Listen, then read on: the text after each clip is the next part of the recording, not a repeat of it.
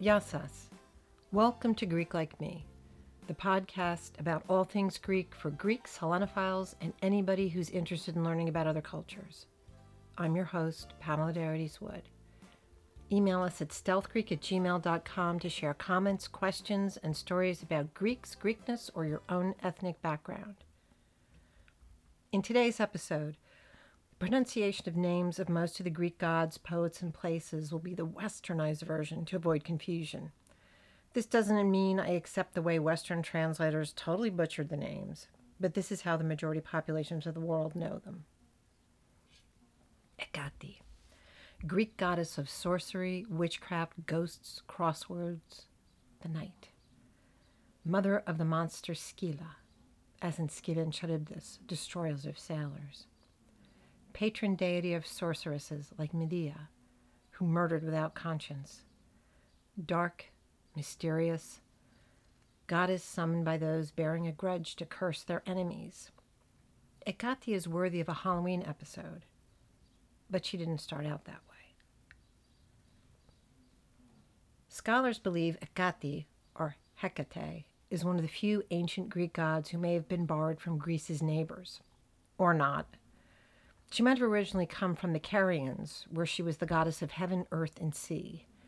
Carians were ancient inhabitants of a southwestern region of Hellenized Anatolia, which had a large Greek population. But the Brooklyn Museum is one of many saying Hecate originated in Thrace, which is now parts of Bulgaria, Greece, and Turkey, as the goddess of wilderness and childbirth. And that was her first manifestation in Greece. Miletos, an ancient Greek city in Anatolia, produced possibly the earliest archaeological evidence of the worship of Hecate a 6th century BCE circular sacrificial altar. There is no avoiding the topic of sacrificial altars and ancient Greek gods. The ultimate source on Greek mythology is the 8th century BCE poet Hesiodos, also known as Hesiod, because Western scholars can't pronounce Greek apparently. His most famous work, Theogony, is a kind of family tree and origin story of the Greek gods. Hecate was the only child of the Titans Asteria, the goddess of falling stars, astrology, and divination, and Perses, the god of destruction. From them she received the power over parts of heaven, earth, and sea. When Zeus and his siblings, the Olympians, fought to overthrow the Titans and take power, Hecate fought on the side of the Olympians. She was the only Titan to do so, and the only one to maintain power in the world of the Olympians, with the exception of Ilios, the sun god. Hesiodos says Hecate was honored above all others by Zeus, the new king of the gods, for he gave her gifts that were glorious, to have a part of earth as hers, and a part of the barren sea, with a place also in starry heaven, and is thus exalted exceedingly even among immortals. She had the respect of all the gods, and special powers gifted by Zeus, which were actually her original powers to begin with, but okay. Hecate could grant good luck, success, wealth, strength in battle, victory in athletic competition, wisdom to those giving judgment, ease in childbirth. She was prayed to by farmers, shepherds, and those who made their living on the sea. All that was needed from the humble petitioner, says Hesiodos, was a handsome sacrifice, respectful invocation of the name of the goddess, and she grants him success, for hers is the power to do this. Robert Graves wrote extensively on Greek mythology, and in his best known work, The Greek Myths, he says Zeus himself honors Hecate so greatly that he never denies her the ancient power, which she has always enjoyed, of bestowing on mortals or withholding from them any desired gift. The granting or withholding of gifts already makes her sound a little ominous. Maybe that's why she's referred to as the deity capable of both good and evil.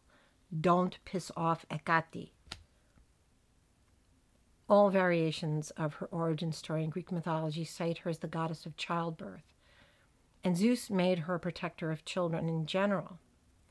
But she was also the goddess of Ikos, meaning home or household. And GreekMythology.com says she was universally honored in the household as a protective goddess who brought prosperity. The average ancient Greek home had a shrine to Hecate with a small statue of the goddess, maybe a votive with her image on it, with a space for a candle and offerings of food.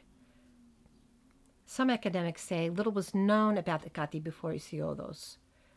The poet came from a region that may have had a stronger following of the goddess, and he spread her fame with his writings. She's not mentioned in Homer's Iliad or Odyssey, even though Homer's believed to have been a contemporary.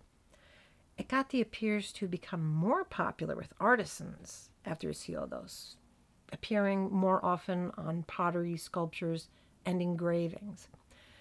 Yet another archaeological find in Athens, also dating back to the late 6th century BCE, is an 8 inch terracotta votive depicting Hecate seated wearing a crown.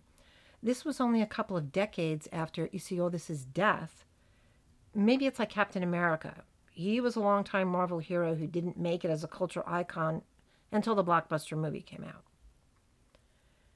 Hecate is an important character in the Homeric hymn to Demetra, and it's here that the shift from goddess of wilderness, childbirth, and prosperity to the goddess of crossroads in the underworld has begun. It's the story of Demeter, Demetra, the goddess of the harvest, and her frantic nine day search for her missing daughter, Persephone. Persephone has vanished. Hecate hears her screams for help, though she doesn't know who's in trouble. She comes out of her nearby cave in time to see the figure of a girl and the chariot she's imprisoned in disappear from broad daylight into the dark. Hecate and the sun deity Ilios are the only ones to witness Persephone's abduction by the lord of the underworld, Hades. Hades was looking for a wife, and pretty sweet tempered Persephone looked pretty good to a perpetually foul humored introvert. So he snatched her away from the light, away from the flowers and the trees, down into the land of darkness, the land of the dead, where others couldn't follow. Demetra calls on to go with her to force Ilios to confirm what he's seen. Ilios, being one of the bros, didn't want to volunteer to snitch on another god for being a stalker, a rapist. I mean, guys. And the CEO, Zeus, was apparently in on it, wanting to help a fellow perv out. But Ilios' testimony and Demetra's prayers shame him into allowing her to resume the search for her child in hell.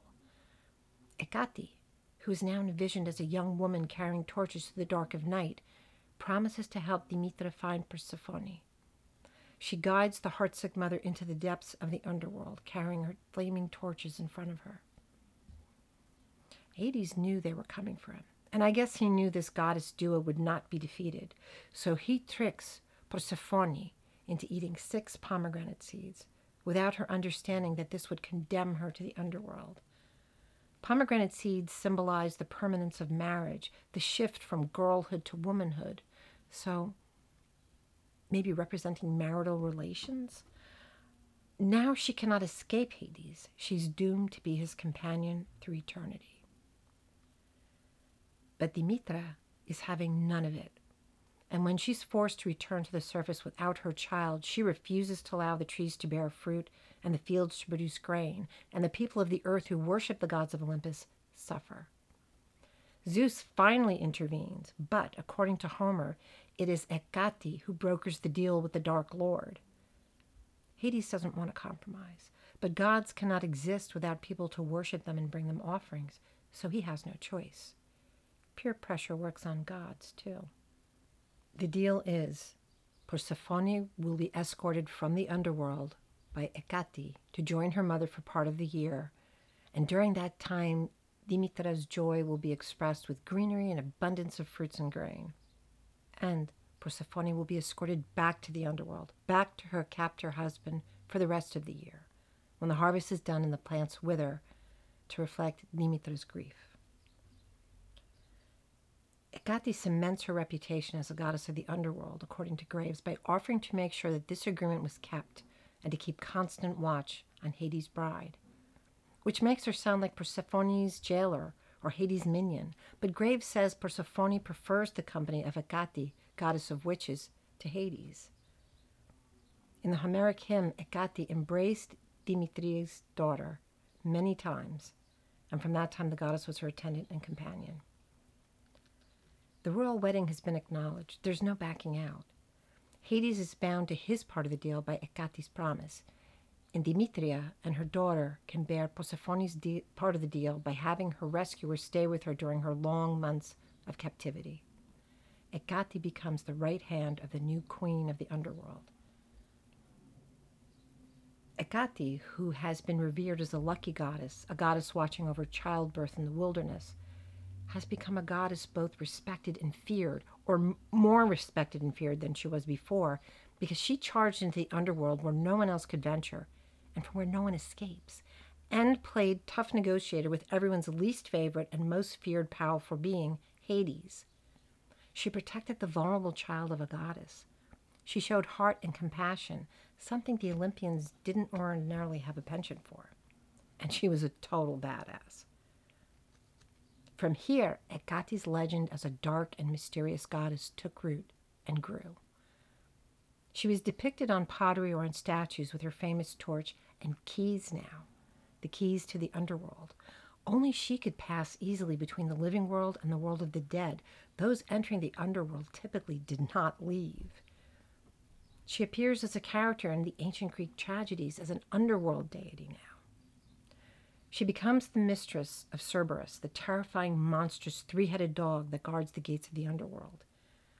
In most representations of her from here on, Hecate is accompanied by packs of barking dogs because of their association with the dead. It's been surmised that because dogs were known to eat the unburied dead on occasion, like on battlefields. Later, the dogs became hellhounds.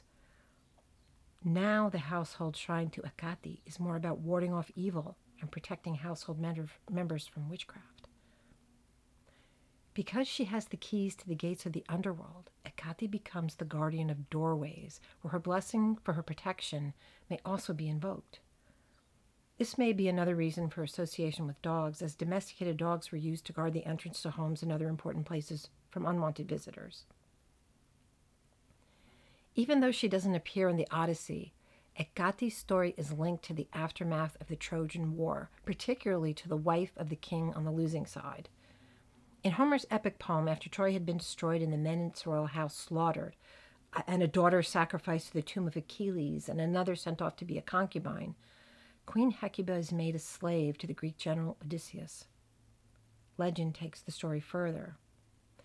Many tell the story of Queen Hecuba throwing herself into the sea after Troy falls, or throwing herself into the sea from Odysseus's ship rather than live as his slave. Either way, Hecate, feeling compassion for Hecuba, turns her into a black dog as she enters the water, saving her life, and takes her as a companion.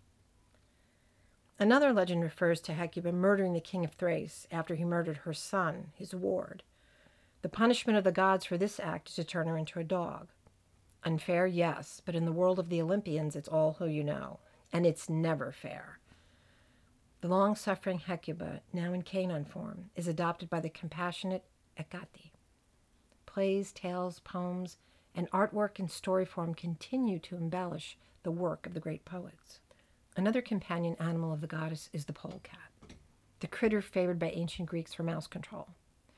Maybe this is a crossover from her days as a household deity, but the polecat, formerly a woman named Galinthias, became Hecate's companion in a similar way to Hecuba. The more popular story is that Galinthias was the midwife to Alcmene, the mother of Heracles. The goddess Hera is enraged that Alcmene is pregnant by her husband, serial polygamist Zeus. Zeus gets away with his bad behavior once again, so Alcmene is chosen to pay the price. Hera persuades the lesser god of childbirth, Eileithyia, to interfere in the child's birth. Yes, there are multiple goddesses that claimed childbirth as their territory. By the time this story came about, Hecate had already moved into the role of the mysterious denizen of the underworld. Eileithyia sits outside of Alcmene's room and crosses her arms and legs, preventing the birth of baby Heracles. After a few hours watching the pregnant woman suffer, Galinthias slyly announces that the baby has been born startling the goddess of childbirth into uncrossing herself, which allows Alcmene to give birth. In retaliation, Eileithyia turns Galinthias into a polecat, or possibly a cat, depending on the version you hear. Hecate adopts another stray, human turned animal. In time, Hecate would be seen in artwork surrounded by serpents and poisonous plants, a nod to her growing reputation as a deity of magic and necromancy. The plants would be used by her sorcerer apprentices to cast spells and create potions and poisons. Her singular image as a young woman in a long robe carrying lit torches soon transmogrifies into a goddess with three bodies, representing her triple Thet for power over earth, heaven, and Tartarus now, the lowest level of the underworld where the bad folks are tormented, and to emphasize her association with the crossroads. As goddess of crossroads, her form can now see in all directions at the same time. 5th century BCE sculptor Alcamenes may have been the first to make three images of Hecate attached to one another. Pillars and columns of her form, called Hecations, were built at crossroads, city gates, and doorways to repulse evil spirits, protect travelers, and those in homes, temples, and other important buildings. According to the Acropolis Museum, a statue of Hecate either stood on the tower of the Temple of Athena Nike, because Hecate was also a protector of towers, or at the gateway to the Acropolis. She was serious business now if she was protecting the gateway to the temples of the Olympians. Hecate stood between life and death, good and bad, light and dark. Now, petitioners for her protection could leave offerings and sacrifices during the light of a full moon at crossroads, road junctions, doorways, any type of boundary, a wall, a threshold, or a place in between. Like if you had two walls and there was six inches in between, she's the goddess of that. Ask for Hecate's protection in any of these places. I was incensed to find out that sometimes dogs were sacrificed because of her love for them, which sounds counterintuitive and barbaric. The more benign offerings were known as the Supper of Hecate. WorldHistory.org lists these meals as small cakes of eggs, cheese, bread, or a dish of red mullet. Red mullet was special for Hecate. This lingers perhaps from her status as patron goddess of fishermen and those that work in the sea. You see, all Hesiodos wrote in Theogony, and upon those who on the gray green, the hard racking sea make a living, and they pray to Hecate and to the deep thunderous earth shaker, which she also becomes known as, and lightly the high goddess grants a great haul of fish, and lightly too she takes it away when it is shown, if such is her pleasure. Fickle as the rest of the gods, she can bring bounty or dangle it in front of her worshippers and take it away. Hecate further transforms when three different heads appear on her three bodies the head of a lion, of a dog, and of a mare. The lion, dog, and horse reference the constellations that cover the calendar year. Halos of moonbeams often top these heads, representing the importance of the moon and her legend as goddess of the night and necromancy.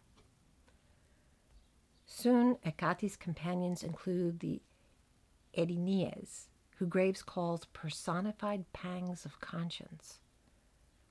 They tormented those who broke taboos, the first and foremost of which were those who insulted, were disobedient to, or were violent towards a mother. This may shed light on why Greek moms are so intimidating.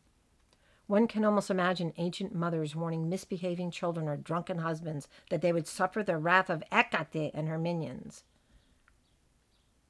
Petitioners could still ask for safe passage along roads or in the dark of night.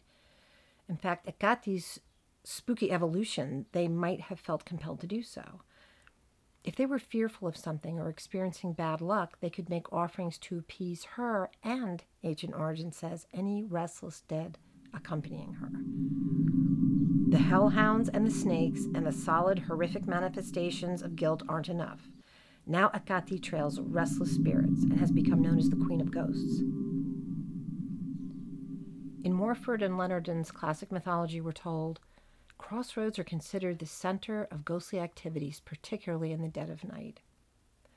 Graves says that through Hesiodos we can see the Hellenes from the 3rd century to the end of the 1st century BCE emphasized her destructive powers at the expense of creative ones, until at last she was invoked only in clandestine rites of black magic, especially at places where three roads met. She's getting major spooky. Even when she's portrayed as a mother, things get a little disturbing. Morford and Lenardon say Hecate was the mother of Scylla. Scylla is the modern Greek word for dog. She was another unfortunate maiden who attracted the attentions of the wrong people. Poseidon, brother of Zeus and king of the seas, lusted after her. Poseidon's wife takes it out on Scylla, turning her into an enormous monster with 12 tentacles and six heads, sometimes described as dog heads, which maybe explains her name. She's banished to the Straits of Messina to prey on ships that try to pass between her and the whirlpool Charybdis. She snatches sailors from the decks of ships with her razor sharp teeth. The only warning the sailors have before she strikes is a horrific dog like howling that strikes terror into the hearts of any who hear it. In one reference, the sorceress Kirke, Circe, who lured Jason and his Argonauts onto her island and entertained them before turning them into beasts, was said to be Hecate's daughter. Hecate is also the mother of the Empusa, which to the ancient Greeks were shape shifting female demons or ghouls that seduced and then fed upon young men, particularly travelers. If Hecate had children, they were either a terrifying and hideous monster that echoed her mother's companions in her unearthly howls, shape shifting demon vampires, or an evil enchantress. Unless you read Madeline Miller's excellent novel Circe, then you realize, like most of the women in Greek myths, she's embattled and fighting to find her way. The Orphic Hymns, a third or second century BCE collection of religious poems from the cult of the mythic character Orpheus, describes Hecate in detail. She is, in addition to the goddess of the crossroads, the goddess of the dead who presides over deserted places. Her sacred animals are dogs, deer, and wild predators now. And, says Graves, she is the real ruler of Tartarus, actual hell. Edith Hamilton, who wrote Mythology, every high school student's introduction to Greek and Roman mythology, tells us Hecate was the goddess of the dark of the moon, the black nights when the moon's hidden. She was associated with deeds of darkness, the goddess of the crossways, which are held to be ghostly places of evil magic, an awful divinity. In the third century BCE epic poem Argonautica by Apollonius, the hero warrior Jason, yeah, that Jason, is getting ready to go into battle and seeks the goddess's protection. He makes a moonlit offering to Hecate, who is already on her way to being horror movie worthy. Quote, From the uttermost depths, the dread goddess heard him and approached the sacrifice Jason had offered. Her whole person entwined with terrible serpents, countless torches dazzled and flared, while all around her a pack of clamorous hellhounds bayed shrilly. The meadows shook when she walked. Nymphs wailed. Fear shook the common folk. She was terrifying now. By now, any suppliant is advised that after they have prepared their sacrifice for Hecate, they should turn their back and not let footsteps or barking dogs cause them to look behind them, or the spell would be ruined. I was thinking they would be turned into something, but you look behind you, the spell could be ruined. Never mind during the spell. I don't want to see what's stomping up behind me, shaking the ground, with hellhounds howling and snakes and soul sucking demons and the restless dead all along for the ride. Respectfully, take my offering and I'm out of here. Although, if I were an ancient Greek, I'm not sure how eager I'd be to invoke this particular deity in the first place. Later in the Argonautica, Jason covers himself with a potion his wife, Medea, gives him to protect him. Medea was a girl skilled in drug magic, taught by Hecate. Apollonius explains a man, after placating with nocturnal sacrifice Hecate, will smear the potion on his body of a surety he'd be invulnerable to strokes of bronze. For one day, in both prowess and physical might, he'd surpass all others. Jason wins his battle and tosses aside Medea. For a princess, the daughter of an ally in the war recently won, he only wants to persuade Medea to let him see their two sons. She quietly seeks her revenge, 'Twere best to take the shortest way, we women are most skilled, by poison to destroy them. She calls on Hecate, by that dread queen whom I revere before all others and have chosen to share my task, by Akati, who dwells within my inmost chamber. She sends her sons to the palace of the princess's father with a gift for the new bride a poisoned crown which kills Jason's new amour when she places it on her head. Her father, the king of Corinth, tries to help his daughter, and touching the crown also falls dead. Medea kills her two sons as well to punish their father. It's through Hecate's teachings and approbation that the king of Corinth and his daughter are dead, and the two innocent children of Medea and Jason. What happened to Hecate, the protector of children? She's become the goddess to invoke revenge and mayhem. Hecate has become an increasingly menacing deity. Jason sacrifices and prays for her protection. He survives battle. Medea calls on the goddess and makes use of magic learned from her to kill everyone Jason cares about. Even being on the good side of this goddess won't protect you if someone with a grudge against you has an even stronger case of loyalty to her. This brings us to one of the most interesting and creepy things about Hecate. She figured large in what is known as the Greek magical papyri. It's a collection of documents from the Greco Roman Egypt, mostly written in ancient Greek, dated from the 2nd century BCE to the 5th century CE. Remember, some of the line of pharaohs were actually Greeks who had great influence on that latter period of ancient Egyptian history. And then Julius Caesar pushed his way into the mix. I included a link to the translation I found for the documents on our sources page. The Greek magical papyri may be where references to Hecate are most common.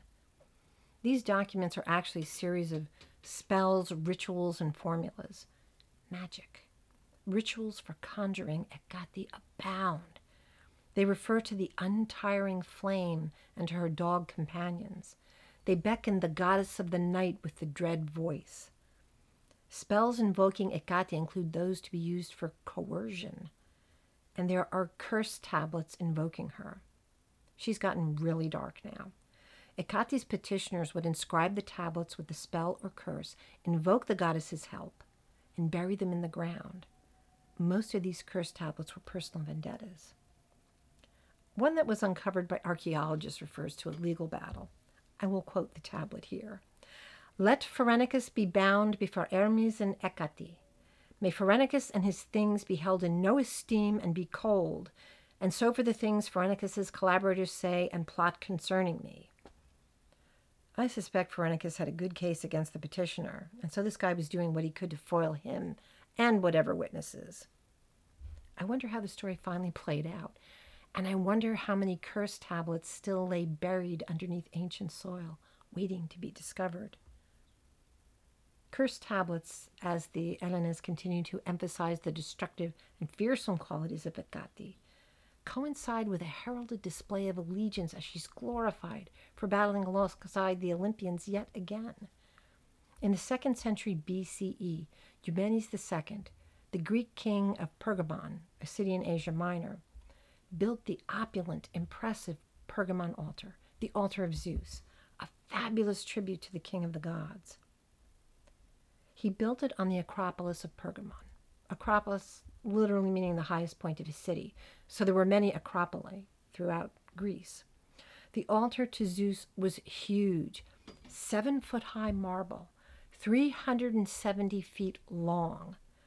That's 2.13 meters high by 122.8 meters long. Wrapping around the lower part of the building is a marble frieze depicting the scenes of the Olympian gods battling giants. Giants versus Olympian gods was a popular theme in classical times. Library of Greek Mythology, attributed to, the, uh, to Apollodorus of Athens, a respected scholar of the second century, cites this very event. He called it the Revolt of the Giants. Gaia, the earth, infuriated by the fall of the Titans brought about by the Olympians, gives birth to the giants, conceived with Uranos, the sky. These were unsurpassable in size, unassailable in their strength, and fearful to behold, and they threw rocks and flaming trees at the heavens. Only problem the gods had an oracle saying they could not kill the giants by themselves. They had to have a mortal join them in the fight. So Heracles, son of Zeus, and a mortal woman, jumped into the battle. Good thing Hecate's sidekick, Galinthias, made sure that Heracles was born. Apollodorus describes each god's part in the battle, aided by Heracles.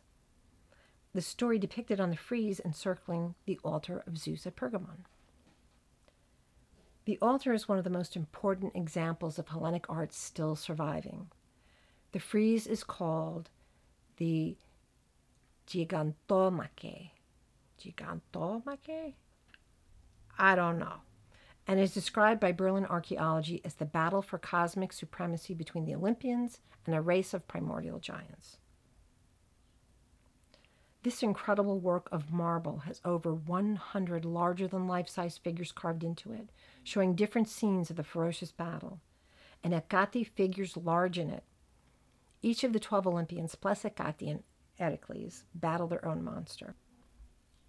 The frieze portrays the three headed Hecate, this time with human heads, and multiple weapons in her many hands, fending off the attack of the giant Clytios, who has the lower body of a serpent and holds a boulder over his head, prepared to crush Hecate with it. It seems that Clytios was forged to target Hecate's powers. He was meant to neutralize her in battle. But Hecate is a force to be reckoned with. Her companion dog bites the giant as Hecate scorches him with her ever present burning torches. Legend says she sets fire to Clytios, killing him, once again proving herself a valuable ally to the gods in charge. The frieze reads left to right, a story carved in relief where the characters are so lifelike and three dimensional they seem to jump out at the viewer. The ancient Greeks would have been familiar with the traits of each god, and Hecate is easily identifiable. We have a link in the podcast notes and on the website for a video from the channel Exploring Art with Alessandro that explains how a German archaeologist unearthed the altar and shipped the pieces back to Berlin where it was reconstructed. A museum was built around the altar in the early 20th century, and Alessandro has some nice visuals, although not of Hecate. In any case, this iconic piece of history cements the importance of Hecate in the Greek god pantheon. Even as her popularity grew and fell in ancient Greece, her powers shifted from relatively benign to disturbingly malicious. Hecate remained a less important deity than the 12 Olympians. But there were areas of the ancient Greek world where she figured prominently. The historian Pausanias says Hecate was most worshipped by the people of Aegina, who believed that Orpheus, the mythic figure with the ancient cult, established rites of the goddess on their island. He goes on, the island of Aegina had a mystery cult dedicated to the goddess, where it was believed those suffering from mental illness could be cured. Other areas worshipped her more fervently than the average Greek region, including Kos, Erythrae, Samothraki, Thessaly, Miletos, in Lagina, a Carian city state in Asia Minor, Hecate was celebrated in festivals where sacrifices were made in her honor and eunuchs served at her temple. At times throughout ancient Greece, Hecate was associated with Artemis, the goddess of the hunt, and Selene, goddess of the moon. Hecate continued to figure in Roman mythology, which was adopted from Greek mythology. She appears in the epic Roman poem The Aeneid, where she rules as a cruel, punishing goddess of hell. There are statues and columns throughout Rome where she was often referred to as Trivia for her three part form. Oxford Classics Dictionary says of Hecate, she was outlandish in her infernal aspects. She is more at home on the fringes than in the center of Greek polytheism. She straddles conventional boundaries and eludes definition. Ancient Greece had two sacred days celebrating Hecate August 13th and November 30th. I'd have to do a lot more digging to find out how they were celebrated and why those days. Pretty much all the sites I found referencing Hecate festivals were Wicca sites. She's pretty popular with that religion. Uh, there's even like cookbooks and uh, herbologies. Um, and, she, and she's now known as the goddess of witchcraft and Wicca. The internet is full of replica Ekati sculptures and the ways Wicca celebrates her. Kind of cool sites to visit. Ekati continues to command respect. And she continues to fascinate. I like to take Syed Rafid Kabir on historycooperative.org. He said, if you thought goth girls didn't exist back in the day, think again. He also says she would have taught at Hogwarts, and I can't argue with that. She would have made an awesome professor of the dark arts. Hecate makes an appearance in a couple of Rick Riordan's Percy Jackson and the Olympia novels. And yes, she would have made an excellent Halloween episode. But considering the stories I grew up with, almost all the Greek myths would have made good Halloween episodes. Thanks for listening. Greek Like Me is a Stealth Greek production. This episode was researched, written, and narrated by me, your host, Pamela Diodes Wood. Our producer, photographer, and post production editor is Douglas John. Extra help in the research department by Eduardo Gill. Visit our website at stealthgreek.com for resources, photos, links, and more. Please rate, like, and subscribe. It helps us to get noticed so we can keep making content about Greeks and Greek culture. Find Greek Like Me on Facebook or on Instagram at Greek underscore like underscore me. See you next time.